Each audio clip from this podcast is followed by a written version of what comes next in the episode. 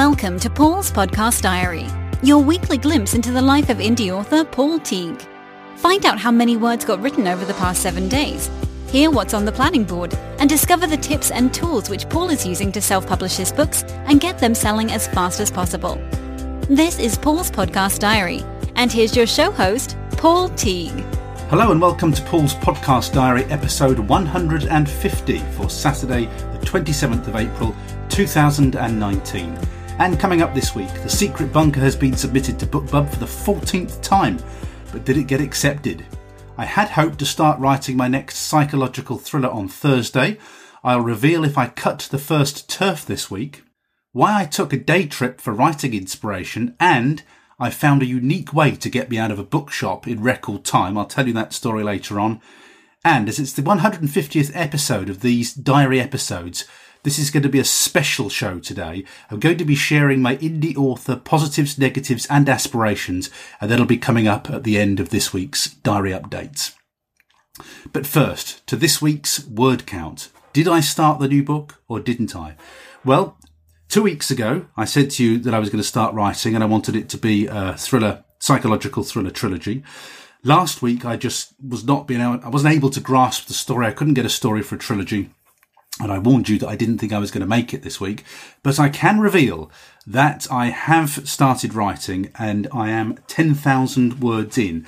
So on Thursday, I wrote 5,237 words of my new psychological thriller.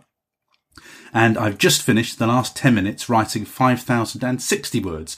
So we're at about five, uh, 10,200 or so words of a brand new book at the moment. So basically I had this idea and by the way, I'm calling it uh, Left for Dead. I'll talk to you about that in a moment or two. I started it and I got a very strong idea for a story, but this story was not going to be a trilogy. When I write a trilogy, and if you think how many have I written now? I've written three trilogies now. I've got quite a strong sense, I think, of, of what is enough story for a trilogy. You can't just apply a trilogy to any story.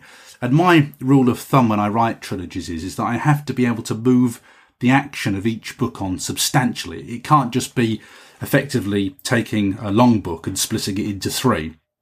It has to have three very different arcs, three very different story rises to a crescendo, if you want. And I, I, I like it generally to have just three very different uh, parts. So it doesn't just feel like it's more of the same. Now, this story is not suitable for a trilogy, but this was the story that was getting my enthusiasm. This is a standalone. There's no way I would make this into a trilogy. I know what the story is. I know what the arc of the story is. Um, and it, it isn't a trilogy. Uh, there are only certain stories I think that would make trilogies, and this isn't one of them. So I had wanted to write a psychological thriller trilogy, as I'd said to you before, what I wanted to do was replicate what I'd done with Don't Tell Meg. It's my best selling series of books, and I just wanted to do a rinse and repeat on that. Um, so basically, the decision I had was I got a single standalone story that I'm ready to write. I've got the idea, it's fully formed in my head. I know where I'm going with it. I know the settings and everything like that. Am I going to start writing that or am I going to stick slavishly to the, to the trilogy? Um, and, and what I just decided over the week was, look, I got this story. I want to start writing. I don't want to sit here scratching my head for three weeks while I come up with a, another trilogy. And what I decided to do is I just, I wanted to start writing today. I wanted to hit the deadline. I wanted to hit the targets. So I'm going to write this standalone, even though it's another standalone, um, because I, I want to be writing. I don't want to be thinking. And I will be thinking as I go along about the next trilogy. But I've still got time. Uh, if you think about my my cutoff date for everything at the moment is is end of March 2020, which is my 55th year. And I said to you that in my targets, I want to have 20 books written by the time I'm 55 at the end of March 2020. Well, I'm easily going to have that done. I'm probably going to have that done in between now and summer. Um, this book will take me a couple of weeks to write. Uh, I'm writing this to 90,000 words, so I reserve the right with this one to pin this back to 75,000 words. I'm, I'm, I'm, writing to 90,000, but I, I may, if I feel that I'm stretching it, I'll take it down to 75 um, to finish it faster. Uh, but I am when I've set out, I'm I'm trying for for 90 with this, so I think it'll get there. Um, bearing in mind how the writing's gone today, I'd sketched out notes for each scene and I haven't got to anywhere near the points that I was supposed to have written today because I, have been writing other things. So I, I've got many plot points up my sleeve. And I, and I had thought when I started to sketch out the story, this is going to be shorter rather than longer. But now I've started writing it, I'm thinking actually this is fine. It's got loads of fuel. This will be, I'm, I'm pretty sure this will be a 90,000 word, but let me just reserve judgment on that one for a little bit, little bit longer until I'm a little bit deeper into the story. So why did I use Left for Dead as the title? Now, those of you with very, very good memories and who are extremely attentive to this diary will know that Left for Dead was the working title of a book that I've been itching to write for some time. I told you that in my BBC experience as a journalist, I once did this marvellous project, which was talking to people um, who had lost family members. They'd just gone missing and they, they hadn't found a body. So as far as they knew, they were still missing. And I did this years ago and it was something that made a huge impression upon me. And it's something that I want to use as a story vehicle at some point, but I haven't quite found that story because it's, it's quite special to me and it, it's, it's quite, uh, it's a unique issue that the people I spoke to, I found, I found it fascinating and it's obviously had an effect on me so many years later, but I want to get it right. So although I've got, I've pretty well got a story sketch for it, it's not quite right yet. So it's in my ideas pile. Um, but the, that was going to be called Left for Dead, that story. But in actual fact, I had another title for this. I can't remember what my working title for this book was. And then I thought, actually, this is a different kind of Left for Dead. This, this title will also suit the story I'm writing right now. It's nothing about people going missing or anything like that, but there is obviously an element where somebody's left for dead. And I just thought I'm going to use that title. I'll steal that and come up when I do this other book that I'm itching to write at some point in my life um, I'll come up with a different title for that. So um, it's going to be called Left for Dead. This book, it's perfect title for it. It's no point me coming up with anything else. It, is, it does what it says on the tin. Um, that's the whole sort of scenario, and it is based upon the holiday camp. I'll talk to you more about that in a moment or two. Um, the, the holiday camp at which my wife and I were based when we were young students when we'd, uh, I think we'd been together about probably six months, just over six months. We were desperate not to um, have to separate over the summer holidays, and I had an overdraft, so that's where we went to work um, over summer. And um, the you know the writing's just been going uh, really well. This this world, this holiday camp, this environment is just so uh, real to me in my memory. There's so much there to go at that when I sat down to write yesterday, couldn't believe how fast I'd written. When I was writing the military sci-fi, uh, you'll probably remember me saying to you that I, I was writing slower, I thought. And I'd put that down to not having written something for a while. Um, I, as you know, my wife leaves for work about quarter to 10. I pretty well say cheerio, go straight to my study, sit down and write. Now, this week, for the last two days, my writing has been done. I started at quarter to 10. I finished at one and I've done 5,000 words each day. So I've been writing really fast, um, for the last two days. Whereas when I was writing the military sci-fi, I was sometimes finishing my writing past uh, two o'clock, maybe as late as 2.15, 2.30. So that the, the writing was much slower with the military sci-fi this story, particularly for the first day of writing on a new story, uh, very exceptional for me to just sit down and bang out 5,200 odd words, but it's coming very, very easily. And I guess it's because I'm so familiar with the location and with everything that's going on in this book. It's really just, I guess a lot of it's rooted in, in so much of it's rooted in my own experience. It's flowing very, very well. Better than I would normally hope for at 10,000 words into a story. So I'm, I'm very happy with it. I always feel quite ecstatic about that because I always get jittery. I always get nervous at the beginning of a new book. It's what I call the fly or die period. Is it gonna, is it just gonna limp out the traps and die, or is it gonna be a runner? I know this one's going to be a runner already because I got so much, I've set up so much about it already. I, I know I can make this one work. So I'm, feeling very pleased about that to have those 10,000 words done. I'll write another 5,000 words on Sunday, which will bring me to 15,000 this week. And by the time I speak to you next week, all things being equal, if nothing interrupts it at all, I should be up to 25,000 words by the time I speak to you next week, which feels extremely good, especially when I was having a little panic.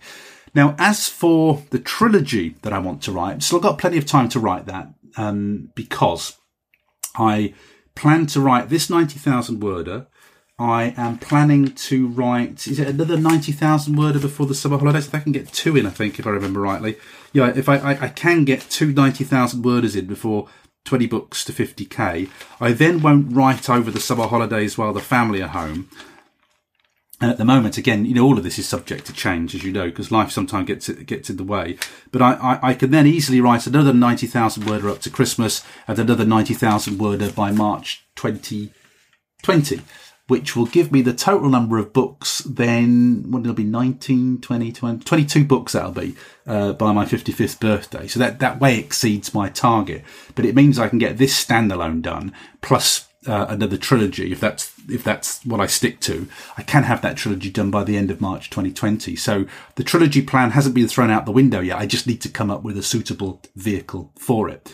But um, as I say, I because I, I, really haven't got a trilogy. I have I've got lots of standalones in my head, but I haven't got something that's going to make a trilogy. So it just felt more sensible to me. Much as I've said to you, I've probably written too many standalones, and I, I'm not doing a very good job selling the standalones. I just thought I would rather be writing and producing something than sitting there scratching my head, and that's the decision I made. Another standalone isn't going to hurt me.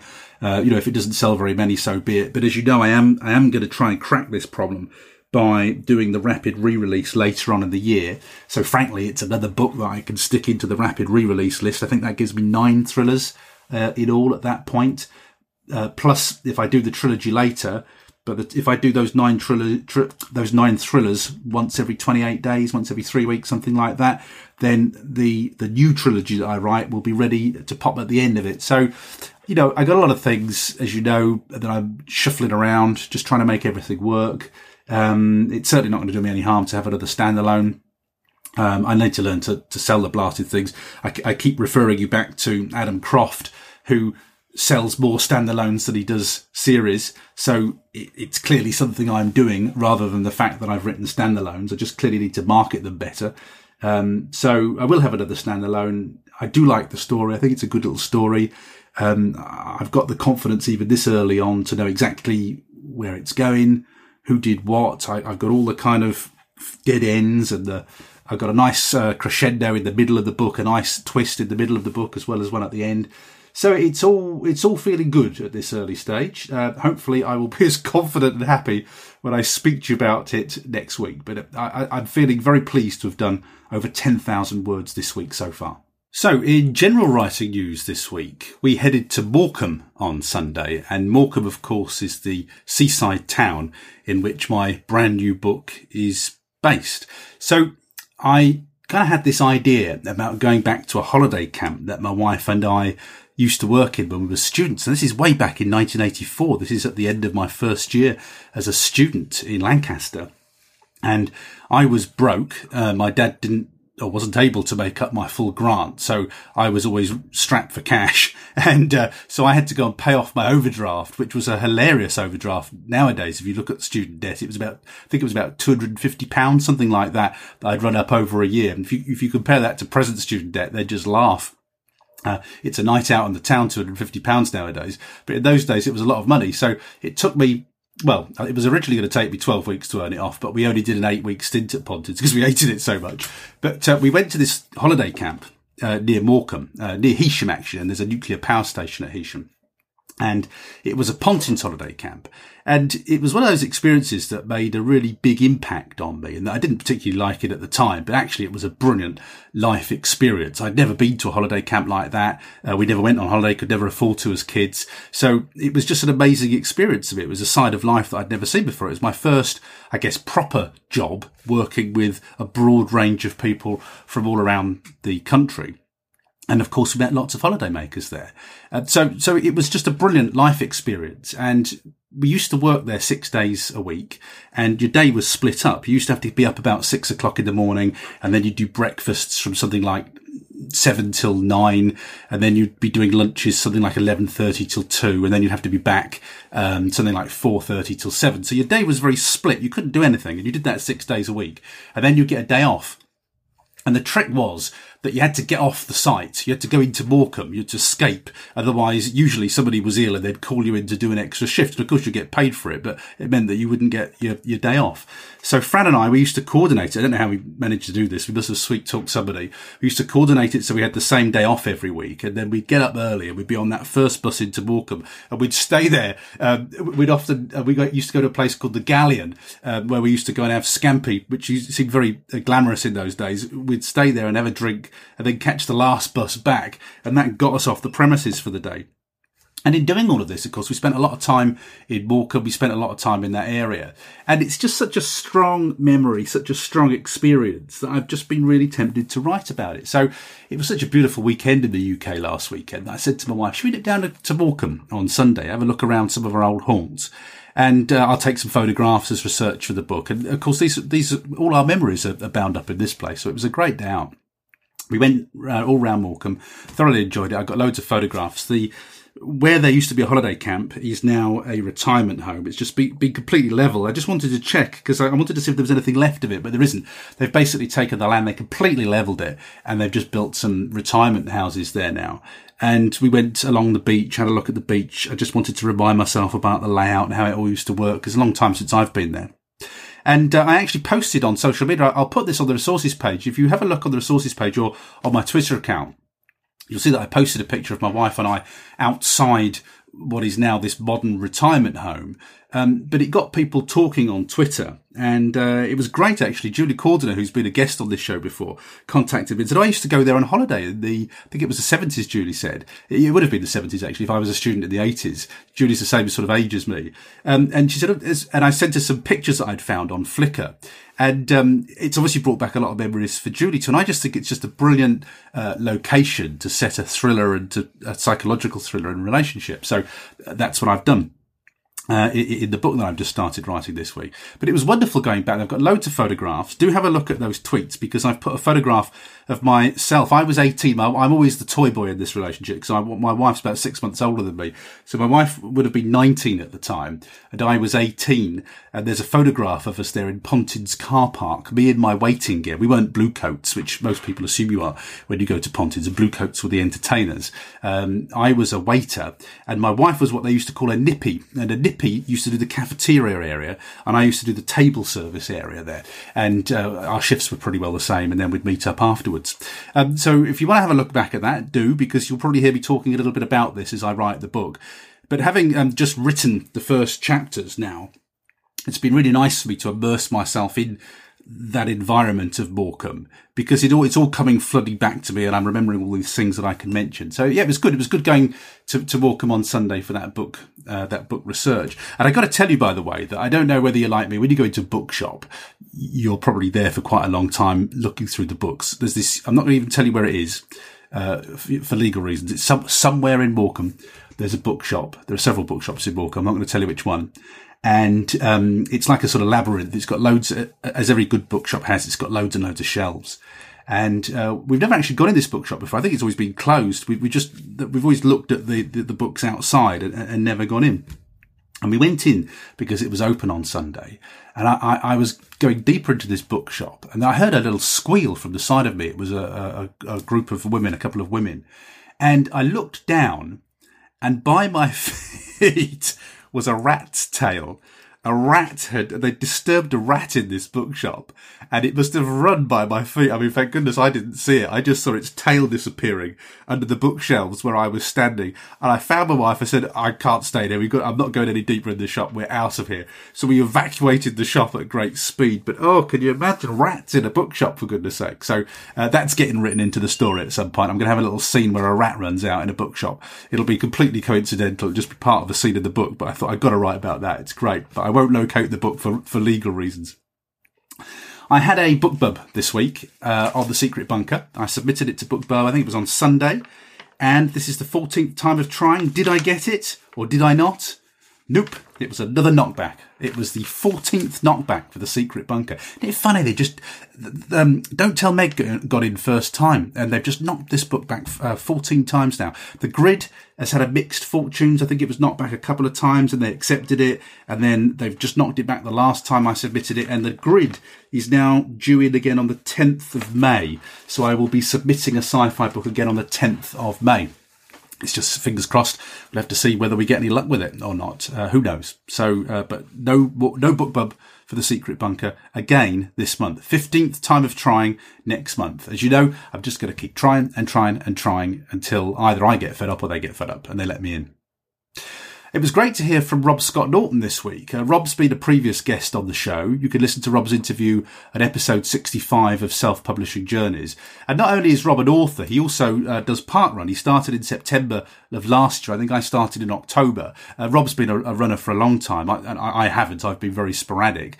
But we both seem to have come to parkrun at about the same time. And I know that Rob has got as enthusiastic as I have about it. He volunteers and he runs. And I can't remember. Um, he sent me a resource first. We had a little chat about parkrun, which I won't get into here. But Rob was just sending me a resource which I want to share with you. It's on the web domain publishingwithlove.com uh, and it's ha- forward slash keyword nerve center. I'll put the link on the resource notes, but this is actually something that you need to clock if you're listing books on Amazon. So I've opened this up on my web browser and I'll, I'll give you their description for it. But the best thing is for you to just have a look at it and give it a play.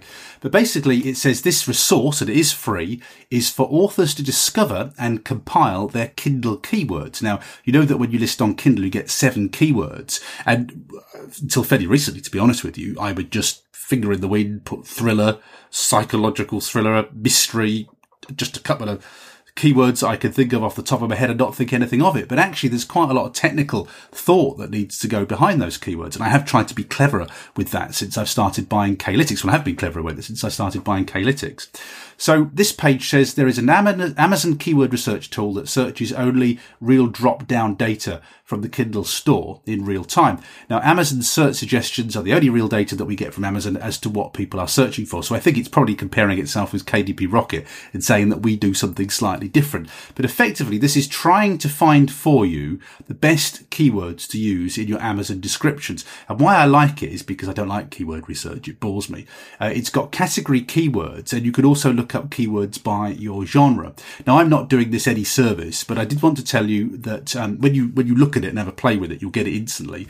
It is free and it is on the resources page for this week's diary.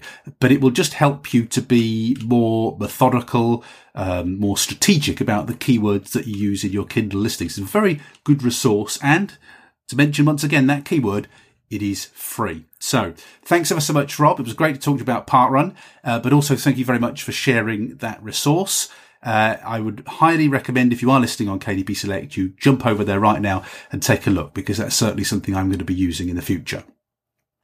Now, here's something that I did in response to Joanna Penn's episode this week. I just, I was walking to work, I think it was, and I just caught the tail end of it, and that she mentioned a website that I hadn't heard of before. It's called Taleflick. Taleflick.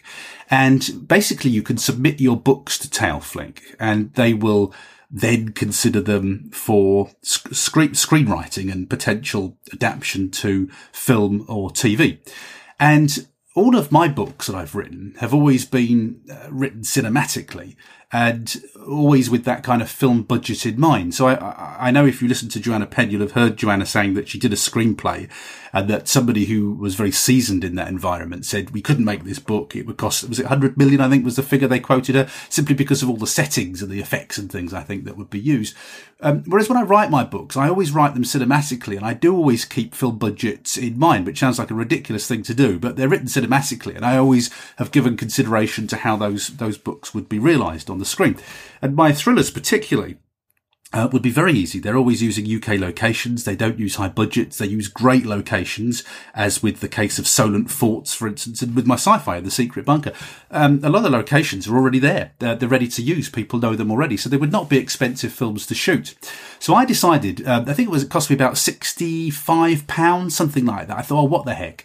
Uh, let's just submit one to this and see what happens. It'll, I'll probably get the usual Dear John notification. Um, so I submitted Dead of Night, mainly because Dead of Night's just a, a, a kind of a rollicking good read. It's non-stop action. It'd be very cheap to film. Um, it's like kind of a Liam Neeson kind of film, uh, just a thriller, just a, a high octane thriller, if you want to call it that fairly simple to film, wouldn't cost a fortune. A low budget company uh, could do it pretty easily. And I just thought, you know what? I'm going to put that on and see how I go. So it costs $88. If you go through Joanna's link and you'll need to look in her show notes for this week's episode, um, she gets, I forgot to do this actually, but I think she's got an eight dollar discount if you get it through her. Of course, I, as ever, completely forgot to get the discount. I just paid full price for it. But that's taleflick.com and I will leave a link for you in the show notes for this week to save you having to hunt for that. I've also, I'm sharing a lot of stuff actually on the show notes this week, but I also wanted to share a smart blogger article. It was just one that I got a lot of uh, interest from and thought I'd share. It's from smartblogger.com and the title is Kindle Direct Publishing, How to Make Real Money on Amazon. This is a pretty extensive article, um, so I'm not going to attempt to describe it because I won't do it any justice. But I will tell you that it feeds directly into the resource that Rob has sent us. It, it, it it goes directly into where you should list, which categories you should list in, how to validate your book and make sure you're listing it um, in a category that's going to make you some money. So it feeds precisely into that keyword tool that Rob has shared with us. And, and really, it's just an example of good practice and uh, an article I think that's so good, so detailed, and it's free that it's worth sharing. So you'll find that on this week's resources page. I'm not going to describe it to you. Um, what it says on the tin is what it does. Kindle Direct Publishing, how to make real money on Amazon. Just highly recommend you check out the resources page and give that a read. I think you'll find some interesting information on there. And I also just wanted to let you know that Kat Bammer had sent me some links a couple of weeks ago that related to my comments about trying to get better at editing. And she'd sent me a link to Rachael Herron's podcast. And it was a particular episode about revising your book. And I just wanted to update you and Kat to say that I've now listened to that podcast episode. Uh, Kat said when she passed it on that Rachel writes, it's memoir, I think Rachel mainly writes. So the rules she was giving were related to her experience of writing memoir, but even so, I still managed to take a page of A4 notes that still applied to me as a fiction author. So I will embed that podcast episode in this week's show notes. Again, I'm doing this just to save you hunting for it or me having to read loads of links out that you'll, you may miss a hyphen out and, and not be able to find. Um, it is primarily for memoir, so do bear that in mind but I found it very beneficial to go through how Rachel revises her books and the process that she uses to do that. And I'll share it with you in case that's information that would be useful to you as well. Pretty well finally for this week then, or until we get into my 30 negatives, positives and author aspirations before we reach that part of the show. I just wanted to let you know that on Thursday I interviewed Kinga Jentetics from Publish Drive. Now, um, Kinga and I were trying to get dates sorted out, and I really wanted this interview to run as the second of my monthly interviews uh, on a Monday.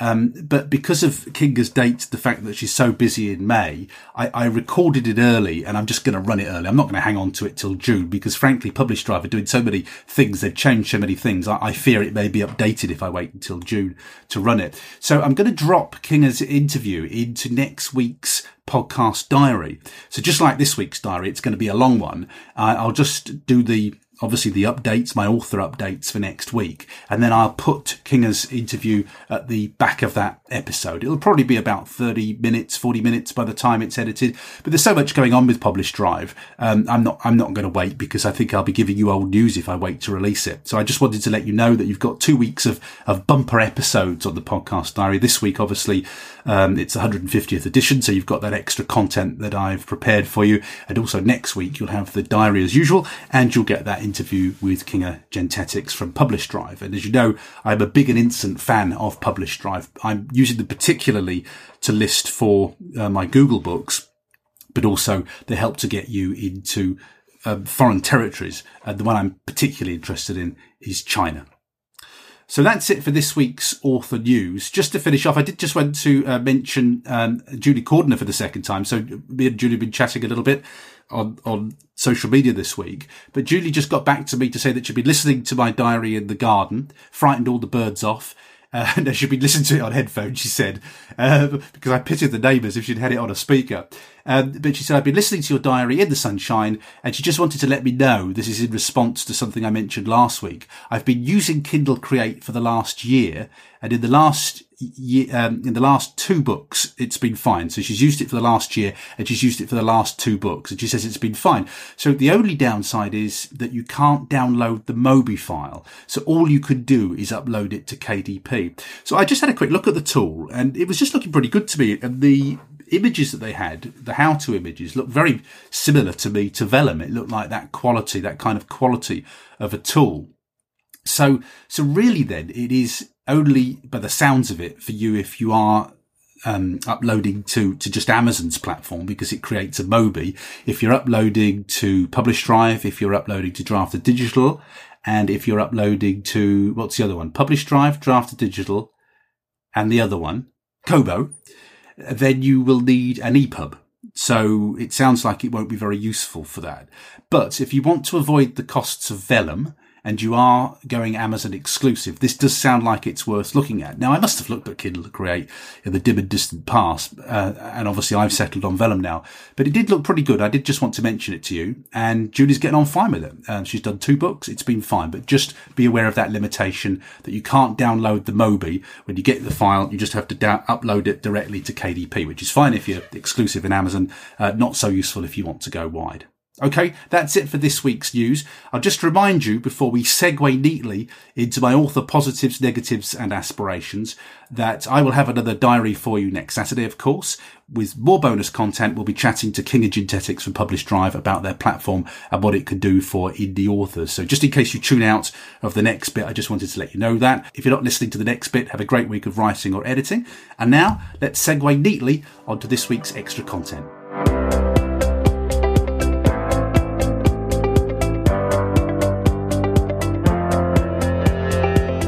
Second part of this week's diary, and to mark the fact that I've now produced 150 of these diary episodes, I thought I'd go through my indie author positives, negatives, and aspirations. And these little specials that I do from time to time always seem to prove quite popular. So I, I was thinking of an idea for one, and I thought I'd just go through my top 10 indie author negatives, my top 10 indie author positives, and also to share something that I've never shared on this podcast diary before. You've probably picked them up just by listening every week. But I've never really articulated what my author aspirations are. They call it, when you hear the kind of my, the mindset people, they talk about what's your why. And I thought I would articulate what my why is, what my drivers are with this. So hopefully you'll find this interesting. And we'll start, we'll start with the negatives first because I want to uh, end on the positive stuff. So th- this is where I am 150 diaries. Uh, many of you have followed me all the way through with this. So you'll have heard all the ups and the downs and the sideways and the I'm stuck kind of frustrations. This is a kind of summary of, of if I'm feeling negative about being an indie author or where I am, the, these are the things that make me feel uh, down or negative about where I am. So we'll start with the negatives. We'll move on to the positives, honestly. So first of all, and you know this, um, number one, I'm not making enough income. I'm not happy with the income and I've been at this four years now, four, or five years. I can't remember how many years it is, but um, we're coming up to 20 books and I'm just not earning enough income. Now, I know that's all relative. So I think it was, I, you know, I'm not brilliant at this stuff because I'm not very good at the numbers. Um, but I, I think I earned something like twenty thousand, twenty and a half thousand dollars between, was it December last year uh, uh, and, and December this year, 2018. So about twenty and a half thousand dollars, I think I worked out over a, a year from a, a, something like a January 2018 to December 2018. And then I told you a couple of weeks ago what I'd made in terms of what I was declaring to the inland revenue. And that was I'd made was it about sixteen and a half thousand pounds? So twenty and a half thousand dollars over one year period, sixteen and a half thousand pounds over another one year period. Now, I know that say from my year one, year two, year three income, that has had an upwards trajectory. It's gone up every year. It'll probably be a bit less this year, maybe. I don't know. It depends how the rapid re-releases go. It's difficult to say. Um, but so I, I know that it's going upwards. I also know that that is more than a lot of a lot of people are earning. I know that a lot of people would love to earn that. I also know that for a long time I said to you that my first target was to earn more than my wife did. Uh, and remember, my wife is part time term time. So for a long time, I've earned more than that. And I'd almost forgotten that target. It was only really making this list that I remembered it. So I have blown all those initial targets out of the water. I've beat the average of uh, what a traditional author earns. And I've seen two figures for that. One was about 4,000, I think it was. The other was 10,000, but I, I've beat both of those figures. So by anybody's reckoning, that's that's okay. But I also know people who have had phenomenal years, hundred thousand pound years, uh, and that's the kind of year that I want to have. And we'll talk about that when we get to my my aspirations, the kind of numbers that would make me feel successful. So I I don't have enough income yet, and I don't feel successful yet. But uh, you know, I say that's a negative because it's not where I want to be. The trend is upwards. It has constantly improved. I've blown most of my own targets out of the water, but I'm still not happy. I'll tell you about the point at which I will be happy though when we get to the aspiration section. So author negative number two is I need to improve on show, don't tell. And you know that I'm taking proactive movements to do this. And I think part of improving as an indie author is to articulate what you're bad at and what you're good at. And, and I know I'm bad at show, don't tell. I, I, I know that if I've got a big fault with my writing, it's in that. And the steps I'm taking to try and put that right are obviously to focus more on the editing process. I've bought and read a book about show don't tell. I need to reread that book and I really need to, to tackle that. But that is a big Achilles heel. And I know I need to w- learn ways around that. I need to be better at identifying it and I need to improve on that. So that is a big uh, negative in terms of my craft, my author craft. And uh, I am focusing on doing something about that. And that also leads to point three in the negatives is that I need to find a process for editing and to find more enjoyment in the process of editing. So you know that I don't enjoy editing. I, I like the production stage. I love the creativity of the first draft. And I listen to people like Joanna Penn who says that she doesn't like that first draft. She actually loves the editing. So we're all different. We all come with different skills and different likes and hates with this. And I, I desperately need to try and find a way of making editing into, um, you know, a routine, into a tick off list. Because as you know, I, I, I respond better to tick off lists. I, and, and if I can boil editing down to a routine of things that I check for, um, then I think that will help me. So that is going to be my, my aim over this year to, to, to work on that and to try and find a way to love editing or at least not dislike it as much as I currently do. Negative number four is that I am a three point something star author at the moment and I want to find a way to become a 4.8 star author.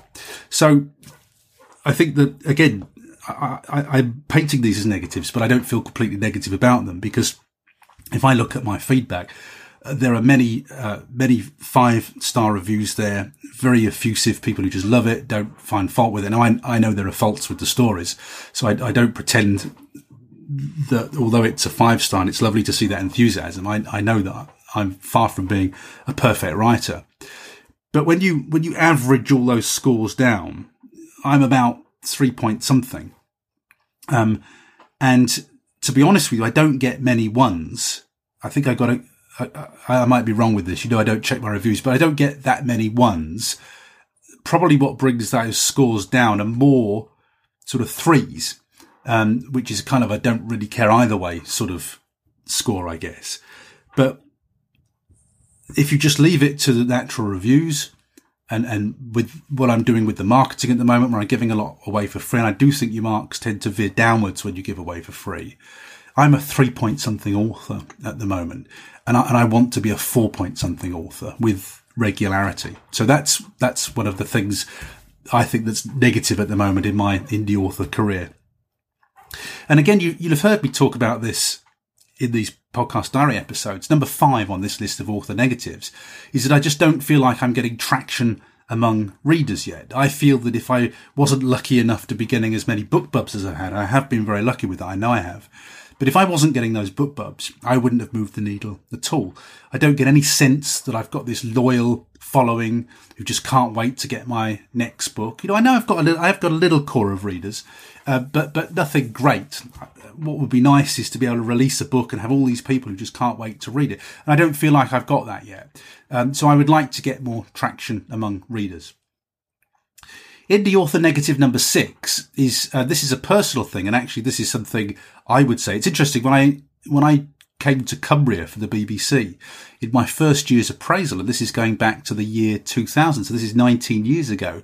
I remember my managing editor then saying that I probably needed to grow a thicker skin with feedback, and that's still still an issue. Um, so I'm I can be easily deflated by poor or negative feedback, and that's always been the case. But I think the one saving grace for me is that I always rally. Um, would, it would help if I had a thicker skin, if I just if it was just water off a duck, duck's back. But this is this has always been my way. If I get some fairly bruising feedback, is I will retreat and lick my wounds but usually after a night's sleep, I'm back there like Tigger, ready to go again. And it really is after a night. Um, it knocks me back for a little bit. I'll feel quite negative about it. I'll, I'll feel very deflated. Have a night's sleep and I'm, I'm back and ready to go again. That, so, you know, that, that might feel resilient to some people because I don't lick my wounds for very long. But I wish I could have a, a thicker skin. Uh, I, feel that I need a thicker skin with this stuff. Um, I shouldn't, when I was on the radio, you used to get your listening figures and all my listening figures, they were always good. But if I got one complaint um, that was very negative and bitching, it would throw me back and I'd forget all the good stuff. And it's the same now with books. Um, one negative comment, one snarky, snidey, horrible sort of comment, and it knocks me back.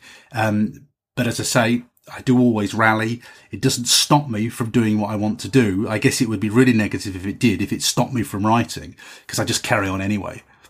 Uh, but I wish I wish it just ran off me like water off a duck's back. Uh, negative number three, beg your pardon, we're at number seven now, is money. Um, I wish that I could pay to get everything done properly instead of constantly having to bootstrap. And if you've listened to these 150 diaries, if you've been with me on this whole journey, you'll know that I've always bootstrapped. It would be really nice to be slightly ahead with the money and it would be really nice to be making enough money. It's not a huge amount, frankly, for me to just relax a little bit, to take more time getting the books out, to, to go through the process of with each book of going through a structural edit and, the, a couple of months that'll take to come back, and then to go through it again with the structural edit, and then to start putting it towards copy edits and, and proofreads, and just really to take more time about this process. The reason that I don't is is for money the reason I write so fast, the reason I get them out so fast is to make money, to get units out making money so I can bootstrap more. And I just hope at some point, and we're getting there because uh, again, if you have listened to a lot of these diaries, you'll know that when I started, I was doing a lot of training, corporate training, and the corporate training was what was paying for the edits and the covers. And again, you, you do sometimes have to stop. I think this is the benefit of me doing something like this on the diary. You do sometimes have to stop and take stock and I have beaten a lot of my targets. One of my targets was to be able to reduce the corporate training that I was doing. And I am pretty well, I am paying and for the last year have paid for covers and edits from book income. So I'm not having to do the corporate training to pay for these things now. But money has been a constant driver in this. And because I do bootstrap, I won't supplement my author career from household money. The two things are separate. So the author career runs as a business and has to be self-fueling. I won't dip into this pot, the pot that feeds us and keeps the roof over our head to, to keep the books going. The books have to be self-sustaining and always have had to be. I do think that's a really good discipline, but it does make life harder for you. So when I said to you that I, I earned 16,000, whatever it was. All that got spent. That wasn't income. That all got spent on edits, covers, advertising, all the things that you use to run a business. And what I would really like to get to is where maybe I could do all those things. I can relax a little bit with the writing schedule, just take a little bit more time to concentrate, concentrate on the quality rather than the quantity and for money not to be such a big issue there. So, so money is number seven in those indie author negatives. Number eight sort of feeds into that because I think things would have been better for me if I'd slowed down and moved the books through much slower. Um, I've always I've written at speed, as you know. I get them out fast. If I make mistakes, if somebody spots errors, I just change them on the hoof. Uh, um, and I've always worked on this MVP, this minimum viable product basis. And when I do talks on being a self-publisher, I call it good to ship. Is the book good to ship? And my, my view with the book is that um, they're always good to ship when I let them go in that they've been edited. I've gone through them. I've got them as good as I can. I've polished them as much as I can. They are as good as I can given the financial time restraints that I've got. So they're good to ship. And I always think that you, when, when something's good enough to ship, it's probably at 80, to, to, it's somewhere in between 80 to 100% great. And to, to add a percentage after 80, to get it to 81 to get it to 82 is probably going to take a disproportionate amount of time. So it's quite easy to spend the time to edit it, uh, to, to, to, to get a decent cover, to get it to that 80% threshold. But then every time you read the book, you might catch two more spellings to take it to 81%. And so the amount of time and the delay in releasing that's involved in that I think it's ever decreasing circles.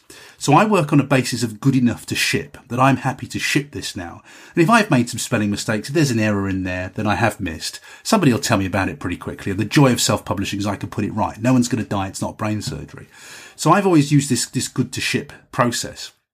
But I think it would be quite nice. It would love, be lovely to detach from that need to, to generate money to get more books out and to just be able to take some time to, to luxuriate a little bit of time to, to rewrite and, and make things better. And actually, if I ever had that time, I might say, really, the books are no much better for me doing that. I know a lot of people will say, I'm trying to think, it might be Joanna Penn.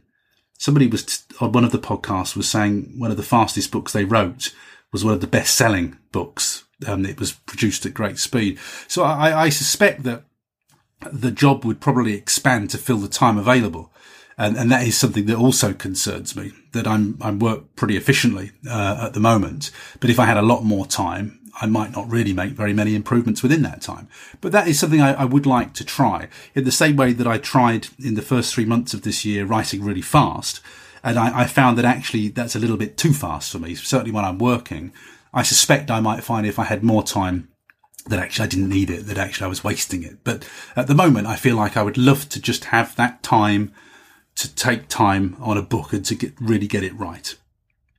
Number nine in my indie author negatives, I know I need to improve on my writing craft. And I think my frustration with this has been that I, I need to find the right mentor and I don't know who or what that is. So I've tried a few things. I, have signed up to a few courses and, and then thought, nah, this is not right for me. And, and, ducked out of them or refunded on them. And I, I won't I won't name names, and I, I, might not have even mentioned these specifically in the podcast diary because I don't want to come on here and and put people off using services where a lot of the time it, it's really we're just not a good fit. You're just not a good fit with somebody. But I, I have done a couple of things high ticket, and then thought, no, this is not what I'm after. And what I would love to find is that right support, that right mentor framework to work with me and guide me through. And what I'm really looking for, I guess, is somebody who's had success, the kind of success that I, I want to mimic, and somebody who with a sure hand can come in and say, you need to do this, Paul. Um, that's not right. Um, the way you've done that is not right. And to just guide me with that kind of Obi-Wan Kenobi hand, if you want, uh, somebody who just knows what they're doing and has a, a firm touch. Um, but of course, there's also that link then to money that generally you would have to pay for something like that. But that's what I feel that I that I need really is the right the right mentor. And to take you back to the point six that I made here, I'm easily deflated by poor and negative feedback. It's quite important to me if I feel like I'm in that sort of school situation where somebody's looking down their nose at you, telling you off because you're stupid. That doesn't work for me. The situation that works for me is when we're both trying to polish it uh, we're both working on the same project and our aim is only to make it better, not to humiliate and make anybody feel stupid, but to make the thing as good as we can be. And it's really important to me to get that in a mentor, um, that to, to lose the judgment and to just make the product great. Very, very important to me. And it feeds back into that needing a thicker skin. Um, but I haven't really found the right mentor to work with. And I would love to find that because that's what I feel like I need. When I was talking about getting from a three point something author to a four point something author, I just feel like I need somebody with a sure hand to guide me through. And um, that, that's what I feel I need at the moment to, to improve on craft. And that frankly could be um, an editor. But uh, and a lot of these things, you know, you you shaft yourself with a lot of these things. One of my perpetual problems and this might be a mindset thing, but I, I like to take advice from people who've done it and who I would aspire to be like. So one of my problems potentially with editors looking down their nose at me is I always think, well, have you written a book? And have you, you know, have you walked this journey? Have you written a book and have you had publishing success? Because that's the kind of, that's, I need to take my advice from someone like that. Now that might be a block on my part. It might be a mindset block on my part, but I prefer to take my advice from people who've walked the walk. Um, and so uh, I would prefer to have an editor who's written a great book, had some success with that book, and therefore can share the, the steps that they got to that process. That's just kind of what I like in my mentors. I like to be able to look up to them and say, I want a bit of that success. I want to learn from you. So, um, yeah, I want to find the right mentor, but I don't know who or what form that would take. And finally, then, in my indie author negatives, I do often think about throwing in the towel and just walking away. And I, I'm sure you do too when you're feeling deflated, when you're thinking, why, oh, why am I picking myself up to write another book, which will probably have mediocre success? Um, but it, after a short break, something always keeps me going with it. It's probably just bloody mindedness. But I do think about throwing in the towel. And I often do think if you just walked away and I just kept submitting the books I've written to BookBub, it would probably pay for a couple of holidays every year with, with what I've done already. If I just took the money out and, and put it into holidays, it would probably pay for a couple of nice holidays to Spain every year. Um, so I do think about throwing in the towel, but it's funny. I'm coming up to my 55th birthday next year and, and for a lot of years, my ambitions have not been about being the richest person in the neighborhood or the most successful in terms of their career status. My ambitions aren't about that now at my age. My ambitions are personal things now. And I'll, I'll allude to this where I'll talk to you more specifically about this when we get to the author aspirations. But I, I don't care about the other stuff anymore in, in, terms of my career and how many hours I work and how successful people perceive me to be. It's actually now more about how successful I perceive me to be. They're more internal goals that I want to reach, uh, health goals and, and a, and a writing goal. But I'll talk about that a little bit more later. But, um, yeah, I do think about throwing in the towel. Um, I haven't done it yet. I haven't walked away. I'm not saying that I won't do it in the future, but it is something that I do think about, uh, on a fairly regular basis. Is it this, is it time to call it quits now? Should I just forget this? But the, the other thing is that I always remember that when I was trying to get into radio, that it took me years to get into radio. I think the first radio broadcast I did was at the age of 18 when I, I stepped in on hospital radio for a friend, uh, my dad's friend, and I was bitten by the bug. But I didn't get a job at the BBC till I was, I think it was 27, so nine years. It took me nine years. And then I had a 20 year career with the BBC, which, which I loved. And I was ready to leave after 20 years. You know, things change as they do. Uh, I'd done what I wanted to do there. Uh, but it took me nine years to get into the BBC. And I, there were many times when I despaired and, and, and wanted to walk away and just thought, why am I pushing this? This is pointless. So I have, I've been through that journey before. I've I've got to the the end or the objective of that journey, which is I just wanted to work for the BBC. That's all I ever wanted to do is just work in a BBC local radio station. Didn't need to be famous. It's just what I wanted to do. It's what I love doing. And, and I reached that objective after nine years of keeping going. So part of me knows that you've just got to keep going. And if I, if I had that hit book, it might come in book 21 and all those 20 books that I, I've written before then that didn't do so well, they will all have been part of that journey, getting to the 21st one, to the hit book. They're all part of the journey. I know that. I know that from my radio career. But that doesn't mean that I don't think about walking away. And I'm sure, I'm sure you do a lot too when, when you think, have I had enough? Am I making a fool of myself? Am I wasting my time here? So in summary, with the indie author negatives, I think that I've got massive self doubt about my abilities. I don't think that I'm uh, good. I don't think that I'm talented. I don't think I have any natural talent. I think that I have to work hard at everything I do. Things don't come easy. Um, so I'm quite vulnerable to the wrong kind of criticism. But I do have massive self doubt. I don't, I'm almost embarrassed. I would never read my, my writing aloud. Um, when I see five star reviews, it makes me happy because I think, well, I can't be that bad. If, if, if at least some people review at five stars and they love it, uh, I can't be completely terrible. But I, I am plagued by massive self doubt, always have been, was always plagued by it uh, on the radio. And so therefore it makes me quite vulnerable to the wrong kind of, of criticism or critique. Uh, I don't have a very thick skin. And uh, that sometimes makes me wonder whether I should just give up and walk away. So I did say I wanted to start with the negatives, and I did want this to be quite um, an honest piece.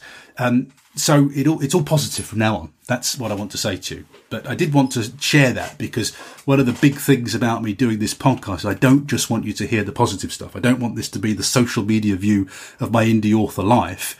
I want you to see the ups and the downs. Um, I want you to see all of it because I think it's more useful that way.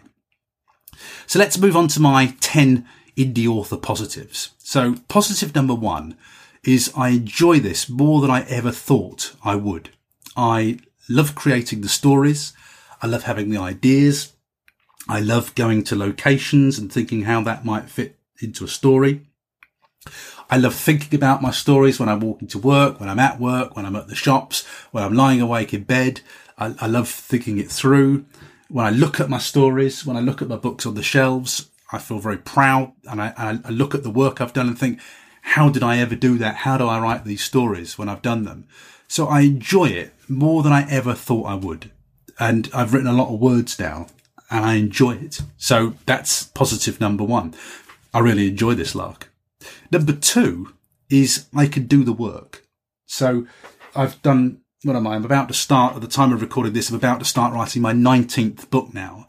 And remember, I, I never count the seven non-fictions I've written because they came and went, but they were all about 20,000 words each. But I, am really just counting the fiction at the moment. I don't, I just discount the non-fictions I've done and never really throw those into the pot. But the, I've done 18 fiction books now. And although they're obviously, in terms of reviews, I'm a three point something author, as I said to you earlier, I, I can do the work. I can sit down, I can write books and I can re- replicate that um, I can do the work. Uh, who is it? Is it Steven Pressfield? Do the work? That book? Probably misquoted that, but you, I think you know the one that I mean. If you're familiar with Steven Pressfield, I think I'm sure it's called Do the Work. So I can do the work. I can sit down day in, day out. I can write 5,000 words. I can get the books done. So that's another positive. Now, going back to the negatives, if I can do the work with the enjoyment and I can combine that with the craft, then we're going to get that book that's going to fly. That, and, and that's why I keep going and don't give up. So number three in the indie author positives is I can come up with the stories. And, this sort of always amazes me, really. I was saying to my wife at dinner today before I recorded this that uh, I'm, as I'm recording this, I'm about to start writing another book. And I've never started a book and not made it work. I, I, so I can come up with the stories. I, have got a good, I think I've got a reasonable grasp of the shape of a story with its beginning, middle, and end.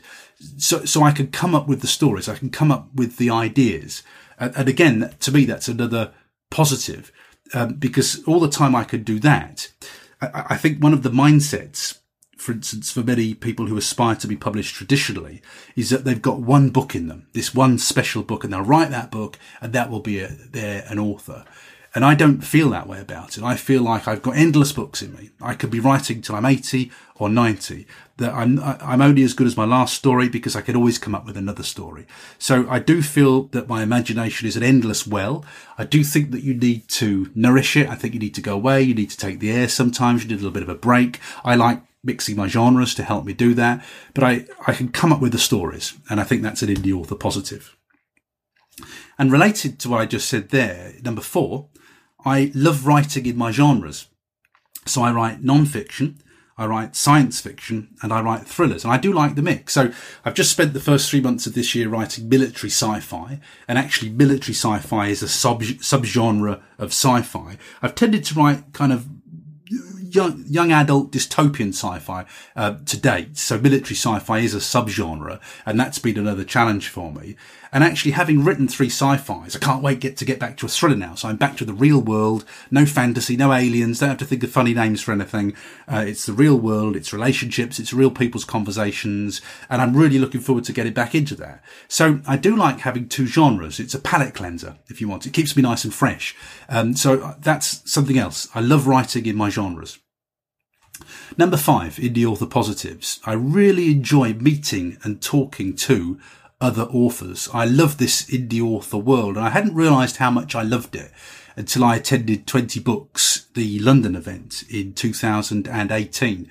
And I never have never got such a strong sense as I did at that event of being among my people, people who aspire to do the same thing as me, people who are doing the work. That's what I love about that 20 Books setup is that people know they've got to do the work. I, um, one, of, one of the reasons that I didn't want to, um, do a lot of training for indie authors was because I was doing local training and I'd sit round the room and I thought, none of you people are going to do any of this work. And with the exception, incidentally, of a, a, couple of people that I've met and I keep in touch with. And John Cronshaw's one of those people. When I was doing one of my sessions, I remember meeting John. This is why I got him on the podcast thinking, you're doing the work already and you're going to do the work. So you're my kind of indie author, which is why John and I have stayed connected.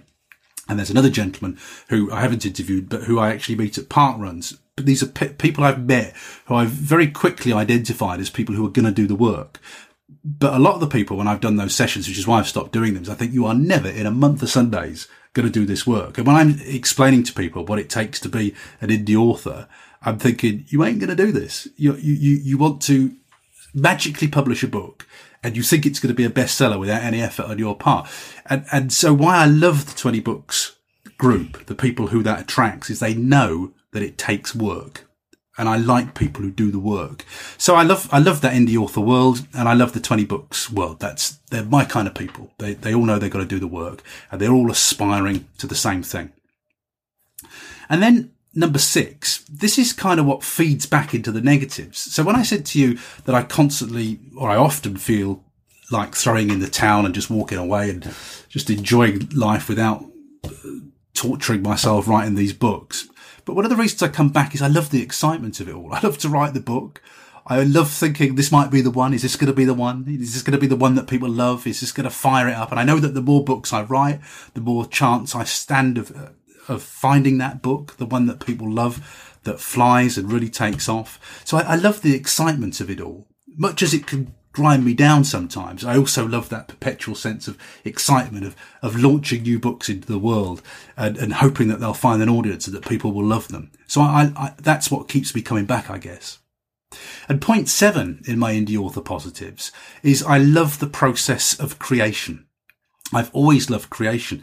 Uh, interestingly, if I said to you about being on the radio, the re- the reason I loved being on the radio was is it's so creative. When you present a radio show for two or three hours, as I did, whether it was phone in, whether it was music and chat, whether it was news, is I used to get this massive sense of satisfaction of having produced two hours, three hours of radio. I produced a show and presented a show. And I just used to get massive satisfaction from that when I was a radio reporter creating three minute radio packages. I used to love that because it was just telling a story in three minutes. It's why I love the podcast. 150 episodes of this diary I've put out now. Each one of those feels like an act of, of creation. And when I look back, I look at all that product that I've produced and that's where I get my satisfaction. The same with the books. I've got all my books lined up to my right on my bookshelf here.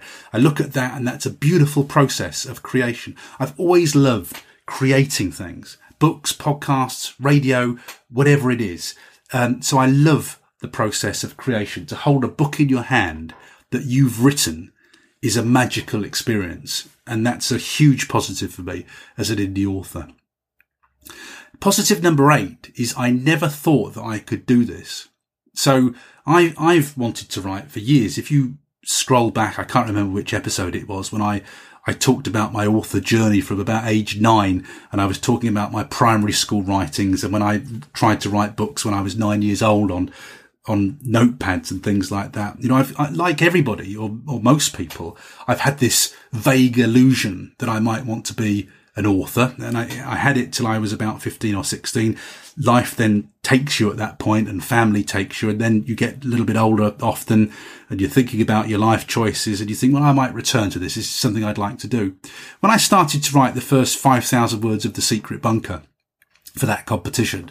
I never thought it would take me to where I am now, where I, I am an author. I, I make thousands of pounds, not that many, incidentally, but thousands of pounds Um, I can't say thousands because it's more than a thousand. It's more than two thousand. It's more than three thousand. It's more than ten thousand. So I make thousands of pounds as an author um, in income, and so that makes me a professional author. I, I could earn an income from it, generate income from it.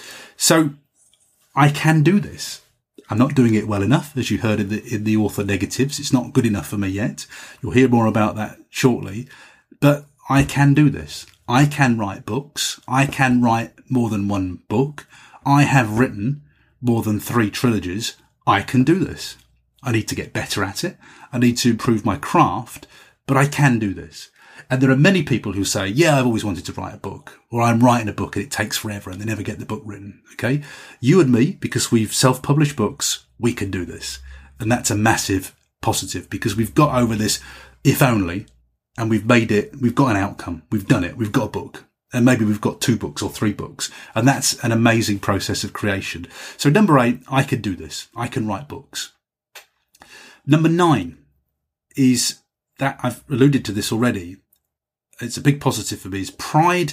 I get pride at looking at my body of work, looking back and wondering how I did that. But I know the answer to that. The answer is I did the work. I put one foot in front of the other. So it's very easy. So for instance, with this podcast, I think where are we up to now? I've done, this is, I've done 150 diary episodes and something like 136 interview episodes. And a lot of people, when I say I've been doing the podcast for three years and I've done this many episodes, people say, wow, wow, how did you do that? Well, I tell you how I did it is I started at episode number one and I just kept going.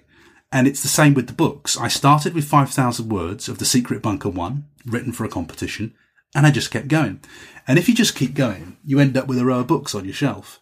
And this kind of goes back to the negatives. You know, I say they're negative. I, I've got self doubt about my abilities. I know I'm not a good enough writer. I know I need to improve. I know all those things. But if I just keep going, my body of work increases. My skills hopefully increase and I get better at it.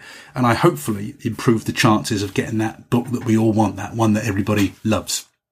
So I do constantly get pride looking at the body of work I've created, both with this podcast and with the books. Um, and that to me is a big author positive. And then number 10 is I really want to do this and I crave success as an author. I really want to have that public success as an author. I want to have at least one book that flies, that people love, one book that I just get right, that I, I just strike right with it. And um, that to me is a massive positive because that that's what tips me. Point number 10 in the negatives was I think about throwing in the towel and walking away. But point 10 in the positives is that I really want to do this and I crave that, that success. And that it's that constant tension of the positive and the negative. It's that those down times when you think that you can't do it and those up times when you think I really must do this. I've got to keep going this. I, I want to just keep going until I can do it.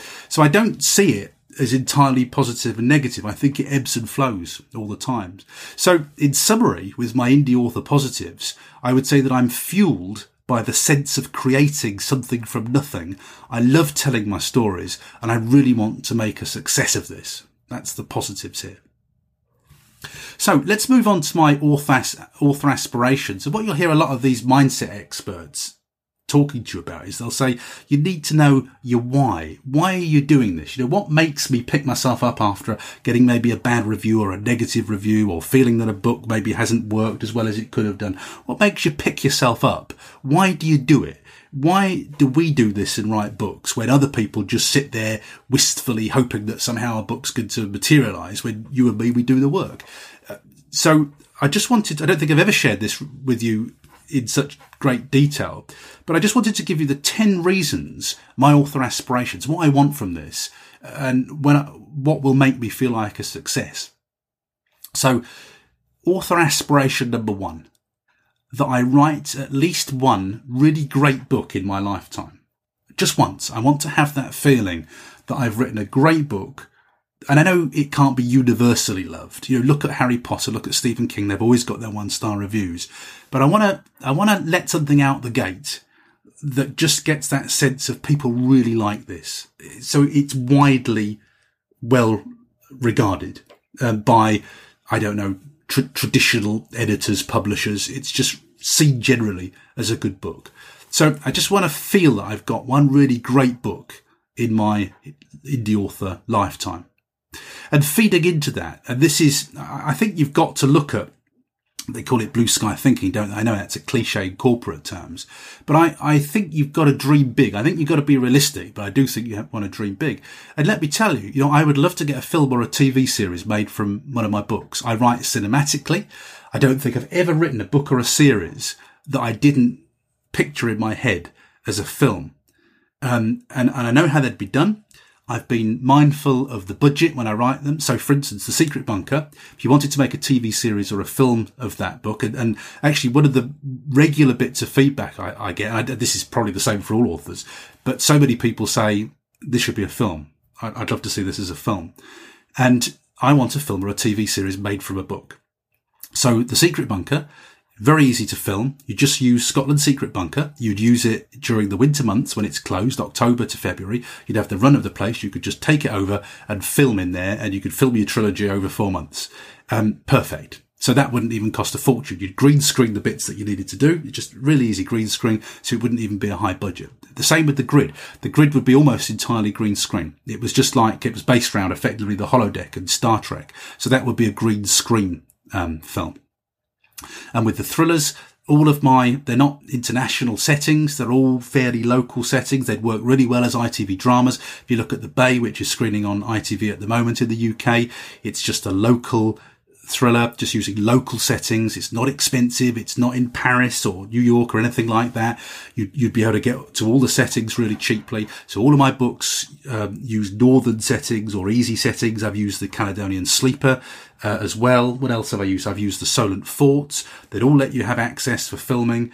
Um, so everything that I've ever done you could write very easily turn into a film or a TV series on very, very reasonable budgets. So I would love to get a film or a TV series made from one of my books. I'm, I'm, sure everybody says that, but I would too. It's one of my aspirations, one of my dreams. I would love to be on the set of them filming a TV series or a film and maybe even do a, what's his name?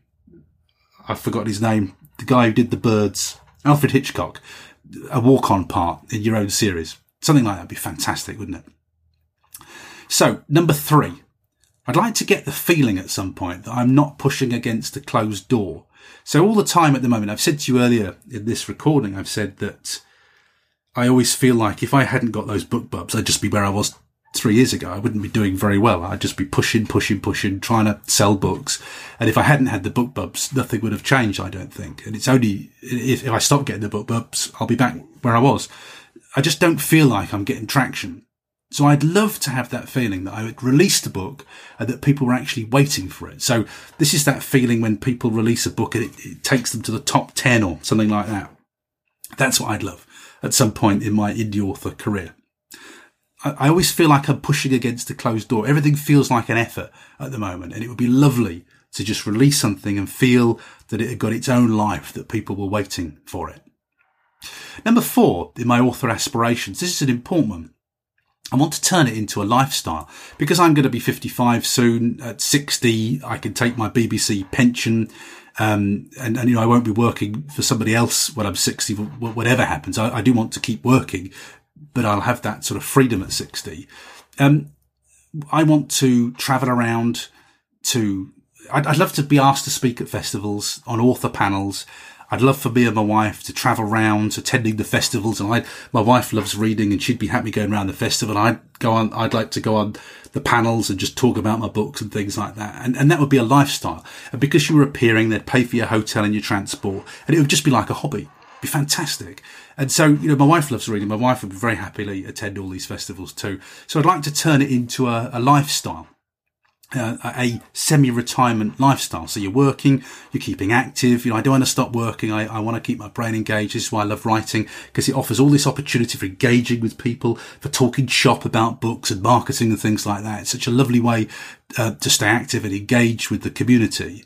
And, and, and I really, that's really part of my aspiration with this, to turn it into a lifestyle for, for me and my wife and, and to just travel around maybe once a month, going to a festival, me appearing on stage. My wife I go, she won't want to listen to me. She'll go listen to other people and go out, have food in the evening. I, that sounds splendid to me. So that's one of my aspirations with this.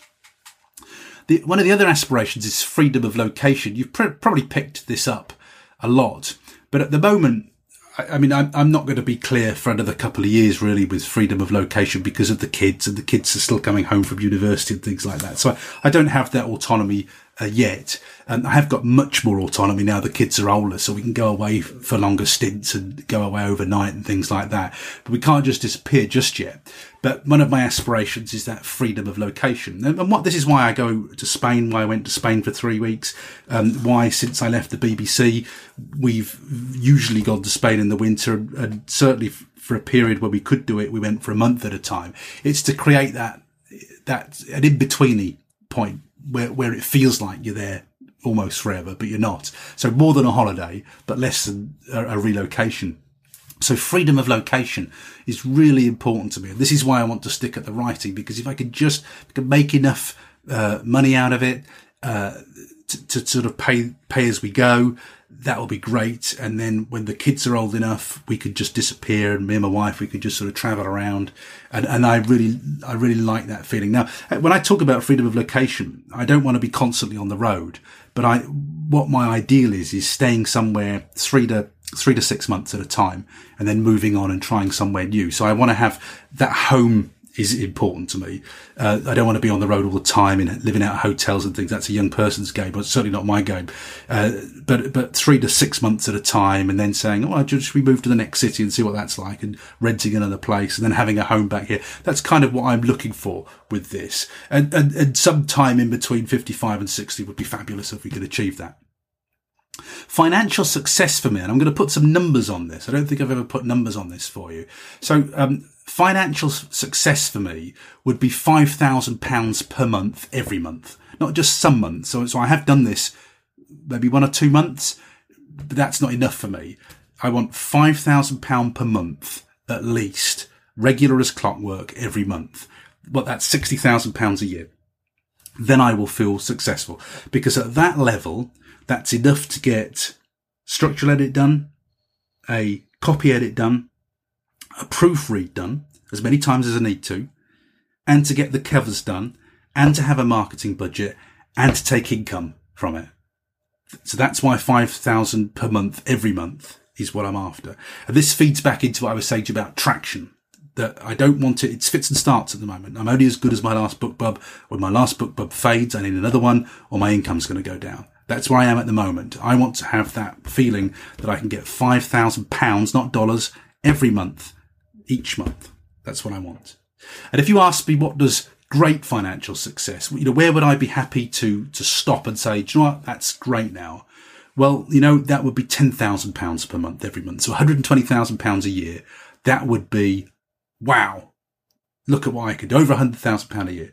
That would be incredible success to me. Now I know you look at people like Mark Dawson, you look at many other people.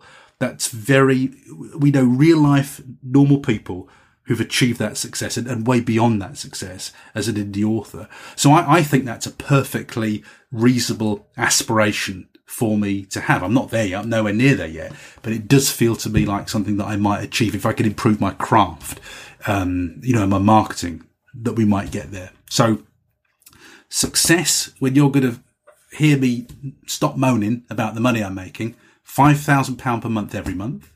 And when you're going to see me sitting back in my chair with a satisfied look on my face, thinking, wow, I did that.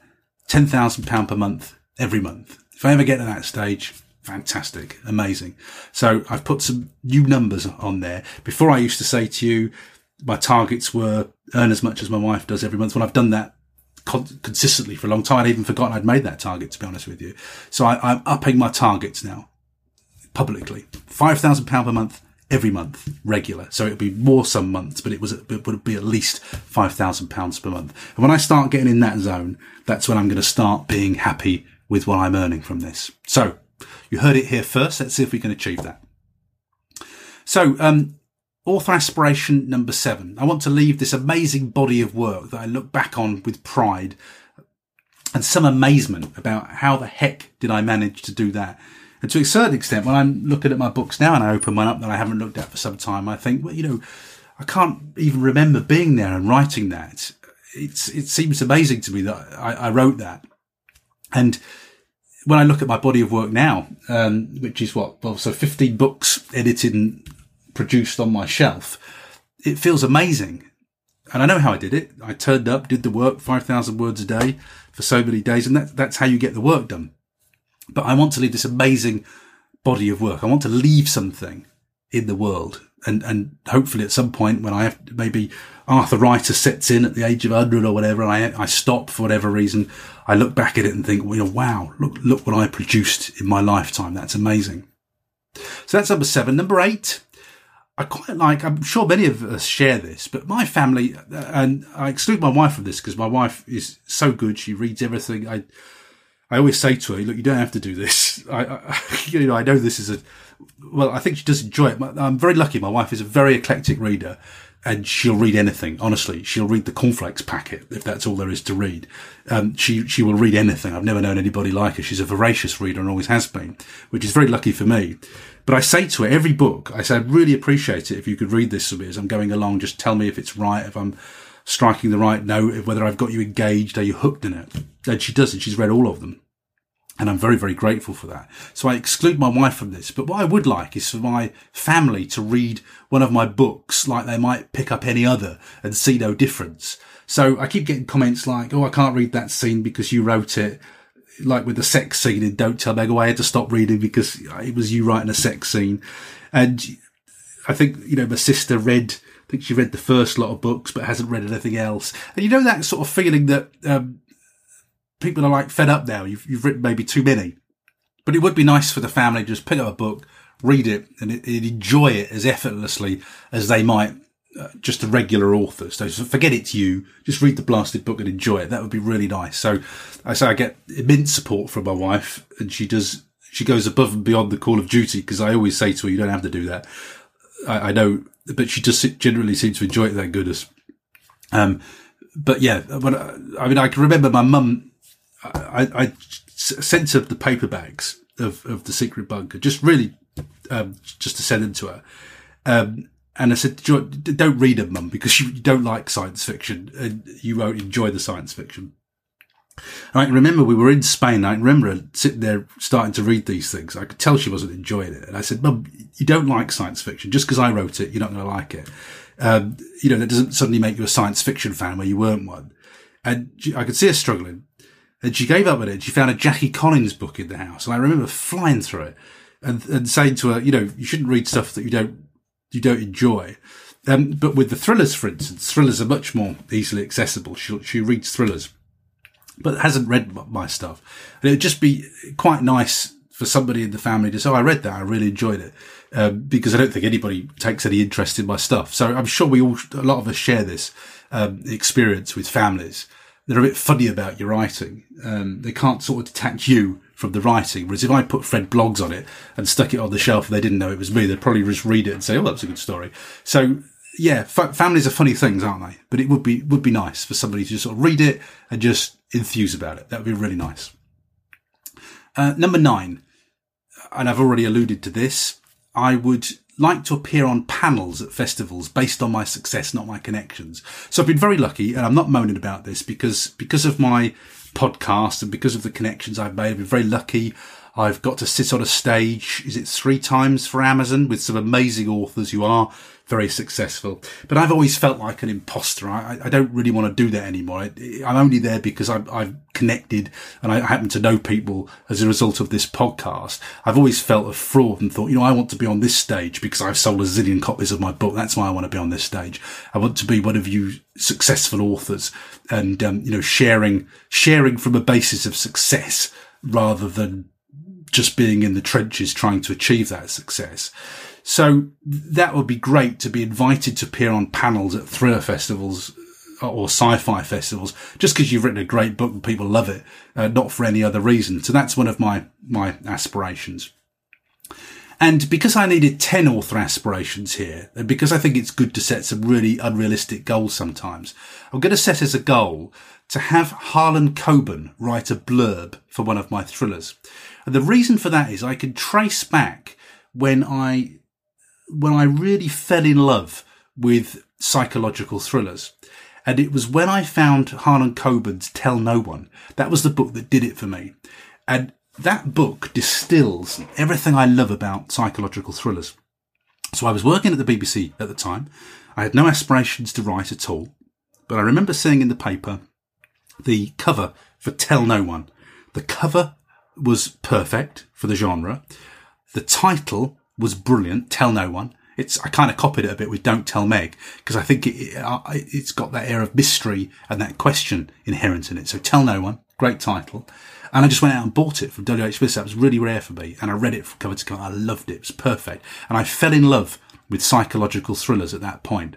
And psychological thrillers are the things that I love to read. I don't read um, I'm not really interested in what's his name, Jack Reacher. It doesn't that that stuff doesn't do it for me. I love psychological thrillers based on domestic premises. I can't get enough of it. I'm reading another one as I record this at the moment, and I love writing them as well. So Harlan Coben writes exactly the kinds of books that, that inspire me to write. So did Linwood Barclay, but Harlan Coben got there first. So let's think big with this. I would love Harlan Coben to write a blurb saying, fabulous book, full of twists and turns, wish I'd written it myself or something like that. You know, those blurbs that you get from authors. So I'm going to set that one up as a real big one.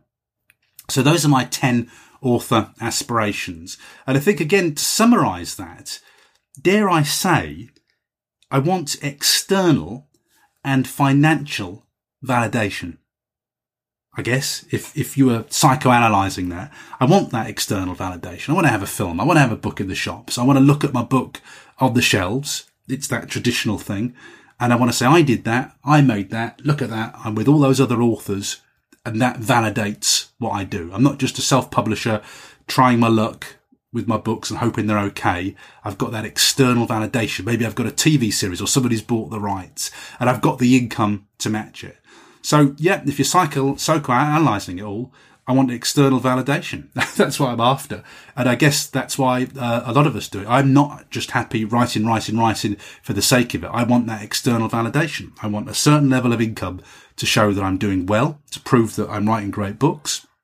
And I would like to be, you know, I guess I'd like to be traditionally published or so successful as a self publisher that people can't deny your success. So, for instance, when you're at a Mark Dawson level, that's phenomenally successful um, you, you can't you can't touch that level of success. Mark sold the rights, and they're they're working his books into a story in Hollywood, wherever it is. You know that's phenomenal success. So uh, that's the kind of success that I don't have to have that even that high level of success, but to get a whiff of that would be fantastic. But I guess really it does boil down to external validation, and I'm, I'm sure probably most of us would have to admit that that that I, am quite happy writing my stories. I enjoy writing my stories, but what I really want is somebody to say that's a blooming great story. We all love this. That's, I guess that's what we all want. So, and I, I certainly do. I'm going to admit it in this podcast diary to you. So there you go. I hope that's um, fairly honest and frank for you. My indie author positives, negatives and aspirations. And that's just to mark the fact that we've done 150 of these diaries now. And I should probably go back and listen to some of those diaries to hear myself moaning about earning $10 a week and saying how I'd love to break a thousand dollars a month, something like that, because I think that would probably, um, make me feel a lot happier about where, where I am right now. But that's part of it, isn't it? It's the thing that keeps you going forward. It's the thing that makes you pick yourself up off the floor. If you've had a bad experience or a, a terrible review, it's that it's that seeking those aspirations and those positives. Those are the things that keep you going. I think in in, in the face of all, all, the. I don't get a great lot of negativity to be honest with you. I, I haven't got a lot of one star reviews. I haven't had a lot of terrible reviews. I've had more mediocre reviews than I've had terrible reviews. And and I that if you want puts fuel in my tank. It's why I want to become. I want to move from being a three point something author to a four point something author. And and and that that gap that that gap of one star that's the movement I want to make. That's what I need to make to get where I want to be. So there you go. I hope you enjoyed that. I hope that gave you some food for thought. That is it for this week's extended podcast diary. I'm going to have another extended diary for you next week with more bonus content. So you'll get the regular diary as we always do every Saturday. Uh, but next week you're going to get a, an interview and I'm going to be chatting to Kinga Jentetics from PublishDrive about their publishing platform, which you know I'm a big fan of, and what it could do for indie authors. So um, the reason that this is running not as a standalone interview, but alongside next week's podcast diary is because just the way the dates worked. Um, I, am getting to interview Kinga this week. I don't want to hang on to it until June because I'm sure the way that PublishDrive moves so fast, it'll be obsolete by June. They'll have put all these features in place. So uh, I just thought, you know what? I'm just going to record Kinga and I'll just add it to next week's podcast diary. And you can have an extended episode because I want to get it out there um, sooner rather than later. So you're going to get an extended episode. You'll get the normal podcast diary and that interview with Kinga Jentetics from PublishDrive. That's coming up next Saturday. I hope you have a fabulous week of writing, editing, whatever it is you're doing. I'll speak to you next Saturday. Bye bye for now. Thanks for listening to Paul's Podcast Diary. Make sure you subscribe to the podcast feed to hear next week's update and find out how many words get produced over the next seven days. Until then, we hope you have a great week of writing.